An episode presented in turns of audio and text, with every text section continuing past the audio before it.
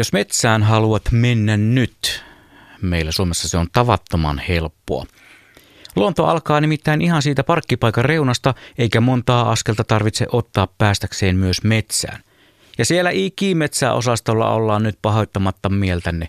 Metsäksi voi kutsua vaikka taajamassa sijaitsevaa useamman puun rykelmää, Blumiksen mielestä.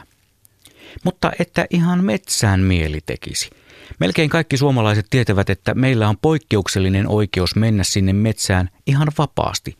Kävellä vaan ja olla rennosti, poimia marjoja, kerätä sieniä, onkia, pilkkiä, ottaa valokuvia ja jopa tienata niillä. Pistää vaikka teltta pystyyn ja olla yötä, jos siltä tuntuu, eikä pelota. Joka miehen oikeudeksi sitä kutsuvat. Ihan joka paikkaan toki ei joka miehen oikeuksilla voi tai saa mennä, eikä siellä metsässä ihan mitä tahansa saa tehdä. Avotulta ei saa tehdä ilman metsänomistajan lupaa, toisaalta ei voi metsänomistajakaan kieltää yksiselitteisesti omalla maallaan liikkumista. Kokonaan toinen asia on, kuka on antanut metsänomistajalle sen metsän tai siellä liikkumisen rajoittamisen oikeuden, mutta se on ihan eri jutun aihe. Joillekin metsänomistajille on valitettavasti noussut lippalakkiin, joillakin jopa kalliseen huopahattuun pahasti omistamisen mukanaan tuoma ylivertaisuus ja heillä on pyrkimyksenä rajoittaa muiden liikkumista heidän omistamissaan metsissä. Toisinaan nämä tapaukset ovat johtaneet kieltomerkkien pystyttämiseen metsäreunaan, liikkumisen estämistapaukset ovat varsin yleisiä ja kaikenlainen pelottelu ja uhkailu kuuluvat myös omistavan luokan keinovalikoimiin – Pahimmillaan ylenpalttinen rajoittamisen halu yhdistyneenä aineenvaihdunnalliseen häiriöön munuaisissa on johtanut jopa hengenvaarallisten ansojen virittelyyn ulkoilualueiden läheisyyteen. Toivottavasti näissäkin tapauksissa A. joko järki voittaa ja ansat poistetaan ennen kuin kukaan satuttaa itseään, tai mielellään B.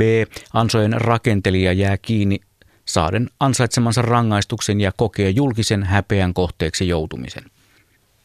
Joka miehen oikeus ei kuitenkaan tarkoita pelkkiä oikeuksia. Meillä jokaisella tellusta kuluttavilla niin sanottuilla ajattelevilla nisäkkäillä on velvollisuus pitää huoli tämän maailmankaikkeuden uhanalaisimman maapallon tulevaisuudesta.